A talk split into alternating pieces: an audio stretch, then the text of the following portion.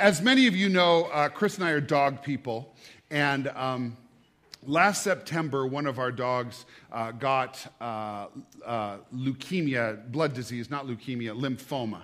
Uh, one of our dogs got lymphoma and passed away in September. And it was a hard time for us. And those of you that are dog lovers, you know when you lose a dog, it's, it's tough. And uh, I was so thankful that we had a second dog, and his name is Bonsai, little long haired dachshund. And, and he's been a real comfort to Chris and me. And I was so thankful that we had a second dog so we weren't dog less because we're dog people. And uh, I said to Chris, you know, I really want to get a puppy. At, at that time, I just thought, you know, let's go out and get a puppy and get going with raising a dog. And she said, wintertime in Bozeman, too hard to raise a puppy with all the snow. And they don't like to go out in the snow. Those little short legs just kind of get buried and kind of hard to potty train a dog in the winter. So she said, no dogs in the wintertime. I said, okay. So um, I, I, laid off and I just figured spring, summer was a good time to start having a dog. And uh, about February time frame, February or maybe early March, I didn't write it down, but I had one of those dreams where you wake up and you're not sure if the dream was real or if it was a dream. Have you had those kinds of dreams? They're just so vivid that you don't, you don't quite know what to think of it. And I woke up and I remembered the details so vividly. And in this dream, I was coming home, like I do so often, and I was expecting my little dog Bonsai uh, to be there waiting for me. But when I came in the door, he was there, and there was a second dog there. And in my, do- in my dream, I recognized that dog to be the dog that had passed on. His name is Gilligan, but he didn't look like Gilligan. Gilligan was a little black, uh, long haired dachshund, real dark, chalky black coat. And, and when I looked down in my dream, he didn't have that black coat, but he was a white dog with black spots all over him. And I had had, years ago, I had a Cocker Spaniel that was white with big black spots. And it was like it was a combination of those two dogs. And I woke up from that dream, and although it was a dream about dogs, I just had this strong feeling about that dream. I, I, wasn't sure that it was from God, but I knew I had to find that dog that I dreamed about. Okay? Kind of bizarre. I'm not this kind of a person. But I became obsessed. I was driving Chris crazy because I would get online and I was doing puppy searches and I started looking for dachshund breeders in Montana. And there's only two or three, and, and they don't carry those kinds of fancy dachshund dogs. And so I started expanding my search to Idaho and Washington, the Dakotas, you know, f- thinking I'll, I'll travel if I can find that little black and white spotted, long haired dachshund dog. I just knew I had to have that dog couldn't find it. I finally started just not even specifying where I wanted to go. I just started doing nationwide searches uh, for, for this particular dog.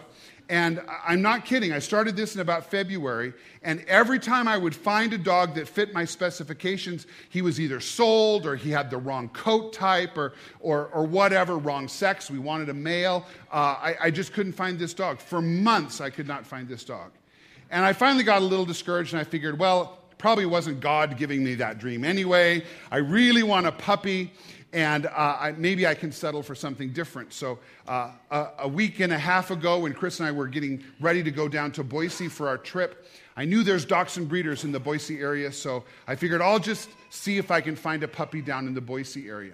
And so, um, I, I, got online on, on the classifieds in the Boise paper, and sure enough, there were two litters of pups.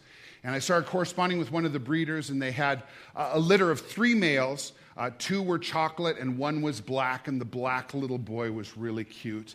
And I said to Chris, You know, I'm never going to find that black and white spotted one. And if I do, it's going to be too expensive to ship him, or I'd have to fly and get him. I mean, it would just be ridiculous. I think maybe we'll just buy this little puppy in Boise and just settle for this little guy who's pretty cute. And uh, I was just about ready to email the breeder and say, you know, I think we'll take that black dog. And I thought to myself, I'm just going to do one more search to see if I can find that black and white dog. So I got online. I found a website that I had never found before when I Googled it. It had hundreds of dogs and puppies all over the United States. And about six pages in, as I'm scrolling down, six pages in, I, found, I find the exact puppy I'm looking for. He's white with black spots, little black mask on his face, about three weeks old, long hair. It's a boy. It's everything I'm looking for. He's in Texas, okay? I'm thinking, this is ridiculous, Texas. So I emailed the breeder. I start talking to him, and uh, on email, we're, we're trading pictures and talking about money and all that kind of stuff. And, and I said to him, When will this puppy be ready to come home? I had this little glimmer of hope in my mind, uh, but I wasn't sure. And he emailed me back, and he said, This puppy will be ready June 16th. Well, it just so happens that Chris has been asked to speak at a convention uh, in her line of work in Dallas. The 14th, 15th, and 16th, she's flying home from Dallas on the 16th of June. The breeder lives close to Dallas. He's going to deliver that puppy to Chris, and she's going to fly home with that puppy. Put the picture up, would you, Michael? Here's our little boy.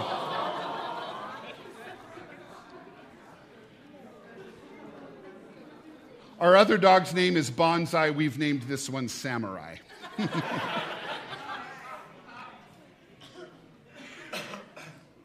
now, I, I, let me tell you why I'm sharing this story with you. It's just weird.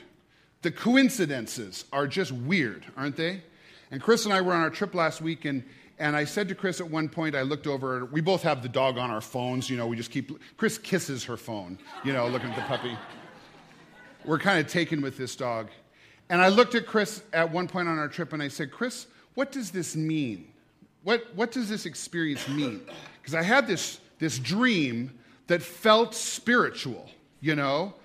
But I don't want to over spiritualize things. I, I don't like doing that. But then there's this bizarre coincidence that the puppy is ready to come the day that Chris flies home from Dallas. What does this mean? And she looked at me and she said, she said, I think it means that God cares about the smallest things in our lives. And if He can take care of the small things in our lives, He is more than able to take care of the big things in our lives. He's more than able to take care of the big things. And, and you guys know that we've been praying for a bigger facility, and, and uh, I've been worrying about it because it's been a long search. And Chris said, God knows what we need, what we need. And if he can pinpoint a puppy to the day that I fly home from Dallas, he knows exactly where that building is and what we need, and he will be on time for that event. I think that's absolutely true. Absolutely true. Okay, that's story number one. Let me tell you another story. we went down to Boise because um, Chris's mom and dad, well, we went down for two reasons. Her niece was having a big uh, quinceañera, which is a Mexican uh, celebration of a girl's 15th birthday. And we went down for that. But also, the same time, Chris's mom and dad are relocating to Boise. They've been missionaries in Mexico for 15 years. And uh, Chris's dad is, how old is your dad? 70, 76 needs increased medical attention, so they're moving the base of their operations to Boise. They're still working in Mexico. They'll take several trips a year, and they're directing things from Boise. But after 15 years, they're moving home. Tough transition. And so we wanted to be there to help them move into their home and stuff. And uh, they packed up everything in Mexico across the border. It's been a huge ordeal. But they were coming home, and they had no place to land. They have a church in Boise that they're connected to, actually in Nampa, outside of Boise. And uh, this church has generously supported them for years. And the pastor of that church told them, when you come home, there will be a place for you to live. We're going to find you a place to live. Well, they crossed the border. They were traveling home. There, they, they had no place. There was no place arranged for them, no, no place for them to go. And I started worrying, you know, and I'm like, you know, are you crazy people moving home and you, are bringing home this giant truck full of furniture? How are you going to find a place to live? You know, you should have taken care of that ahead of time. I'm thinking all of this, you know, in my human mind, not having much faith in the Lord. And uh, they start traveling. They got to uh, Twin Falls, which is about two hours out of Nampa. And uh, and they had to stop for the night. It was just so emotional. They could have easily gotten home, but they stopped for the night, checked into a motel, and, and they called Chris. Chris's mom was crying, and it was just very emotional. We have no place to go. This is hard. Did we make a mistake? You know, you ask yourself all these questions. And so we were praying with them and for them through that night. The next day, we get this very excited phone call from Chris's mom and dad. The pastor of the church just called, and they have a place for us to live. It's perfect. And I said, Well, how do they know it's perfect? Well, the pastor told them it's perfect. He said it on the phone, you know. and again, not, not thinking in faith, I, I, I said to myself, Well, how can it be perfect if you haven't seen it? You know, how do you know that it's perfect? Uh, well, they got to Nampa, they went to see the house, and it was exactly perfect for them. Let me tell you how, the, how it happened. Uh, it was a miracle, and it was a miracle on two ends. I'll tell you Judy's parent, or Chris's parents' end first. When they got there, they found out that the pastor the Sunday before had just made an announcement in his church. Uh, Judy and Tito are moving home. They need a place to live, and if anybody knows or if you have a place uh, to provide for them, uh, just let me know. And a man stood up right there in church and he said, I have a house. Uh, I think it will be perfect for them. And uh, so, right on time, here it was. Uh, they had bought this house and they were planning to flip it, but they hadn't put it on the market yet. And when he heard that there was a need, he said, instead of flipping it, we'll just rent it and, and it'll meet their needs. And so they got there. It was an older home, had been completely redone on the inside new sheetrock, new appliances, new paint. Everything was fresh, everything's brand new uh, three bedrooms, just exactly what they need, nice kitchen, garage, the whole works. It was perfect. It was a miracle. In just a, a few hours, God provided what they needed. So we got there, we're helping them move in and all that kind of stuff. And, and uh, the second day they were there, the landlord pulled up and was parked in the driveway. And uh, the landlord and his wife came up, and we were meeting them, and they said, We need to tell you the story of this house because it's a miracle. And we said, Well, yeah, we know it's a miracle. And she said, No, you don't understand. It really is a miracle. She said, We flip houses for a living. And she said, We always go and view a house together and make the decision will we buy this together? But one day, my husband got a, a, a, call from his realtor, and the realtor said, You need to come see this place. My husband went without me, and he made a decision right then and there to buy the house. And he didn't consult me. And she said, I was really kind of annoyed because that's not the way we do things. So I asked him, Why did you buy the house without asking me? And he said, I just felt like the Lord wanted me to buy this house. He said, The house belonged to a missionary couple who had moved home from the mission field. And they'd lived in the house for a number of years. And the husband had died, and his wife needed to move into a nursing home, and she needed money right away. And he said, I felt a spiritual impulse that I needed to buy this house. So I just bought it. And she said, Well, okay, I'm, I'm okay with that. They built a friendship with this missionary lady. She moved into a nursing home, and she began to pray that whoever moved into this house would be somebody that would use that house for ministry. And they prayed and they prayed and they prayed, and the time came when the house was all done, they were ready to put it on the market. That little old missionary lady in the nursing home was praying that the right couple would move in that house. And at just the right time, everything came together.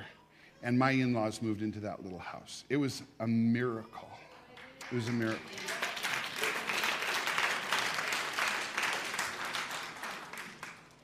This is what Psalm 91 says. If you have your Bibles, you can turn there. I'm going to read the whole chapter. Psalm 91.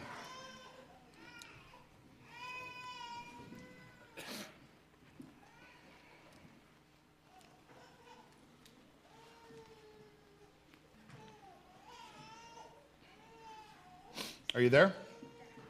Psalm 91.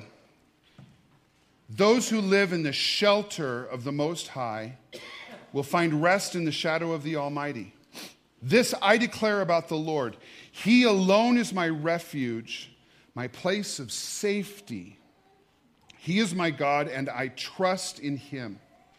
Now, listen, some of you need to hear this. For He will rescue you from every trap and protect you from deadly disease. He will cover you with his feathers, he will shelter you with his wings. His faithful promises are your armor and protection. We've seen this this last couple of weeks that my in laws have been protected and sheltered by the feathers of the Lord.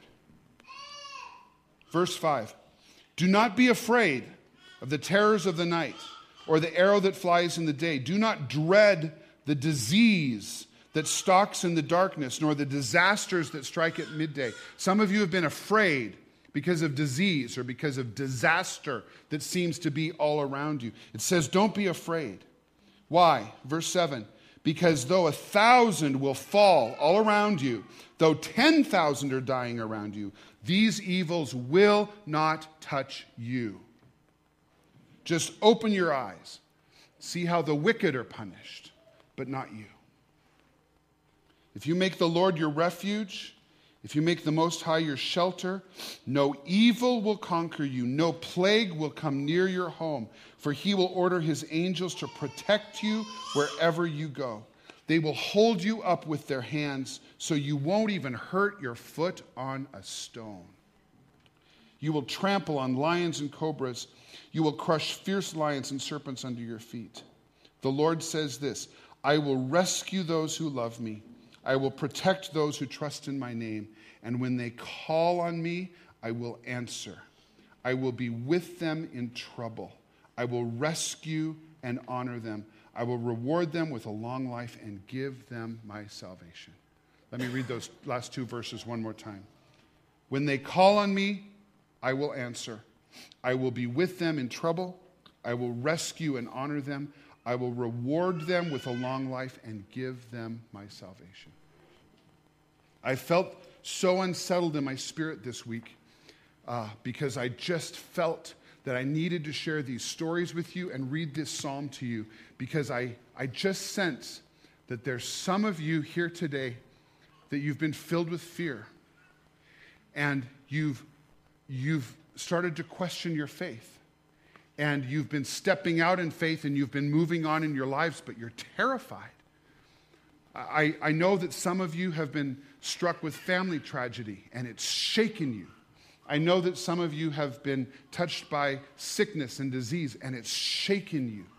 And I want you to know today that God sees you, He knows you, He knows where you are, and He cares. And He's never, ever late. He's sending a puppy to us right on time. Do you think He doesn't know about your job?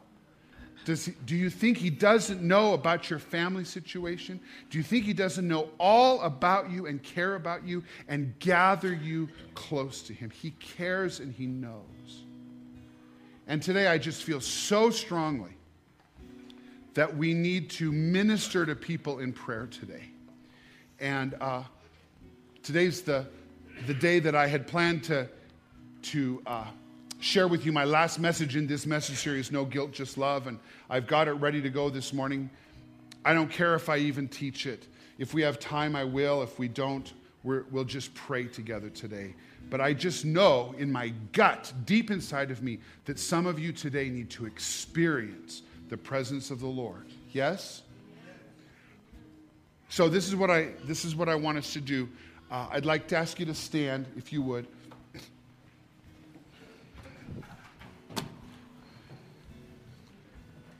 And if you need prayer today, if you need ministry, uh, whatever it is, would you uh, come quickly to the front? Could, could we maybe even just move these front, this front row of chairs out of the way? I know you kids are sitting there.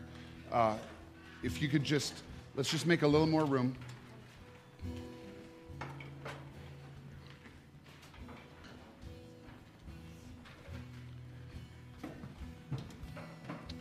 Thank you. If you need prayer, come on to the front. And can we just make a, a, long line straight across the front if you need prayer ministry today? And if we need to wrap around, we can do that.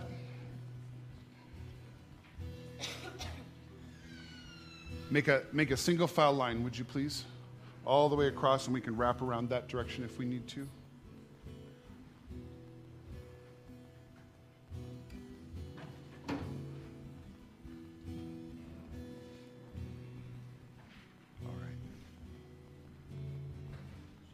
Else want to come before we start to pray?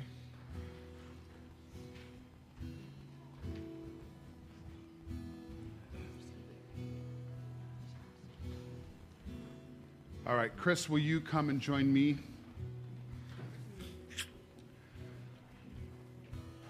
And then, any of you this morning, uh, whoever you are, if you feel uh, full of faith this morning and you would like to join Chris and me in ministering in prayer, would you come and join us in, in front of this group of people?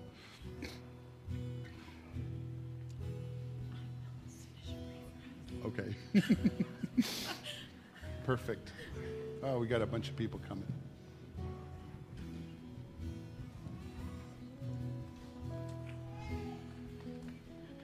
Awesome. Those of you that are still sitting or standing by your chairs, uh, you can join us in prayer. Uh, you can sing with Pastor John. Uh, he's going to lead us in some familiar worship songs. And uh, we're going to begin to pray. We've never done this before like this, but this is what I want to do. Uh, Chris and I are going to start over with Bill, and we're just going to move down the line. Chris and I are. And would the rest of you just follow us? Could you just do that?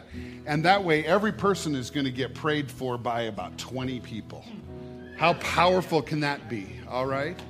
And uh, we're going to take some time. You all okay if we just spend some time in the presence of the Lord? Is this okay? All right? And uh, you guys out there sing, pray, lift up this group. And those of you that are here to pray, you can follow us. Or if you feel prompted to pray ahead of us, I don't care. Uh, Let's just get these people into the presence of the Lord and experiencing God's power and His provision and His miracles. Okay? All right, let's go.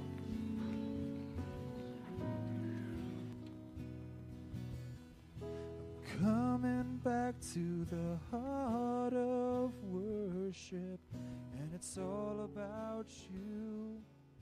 It's all about you.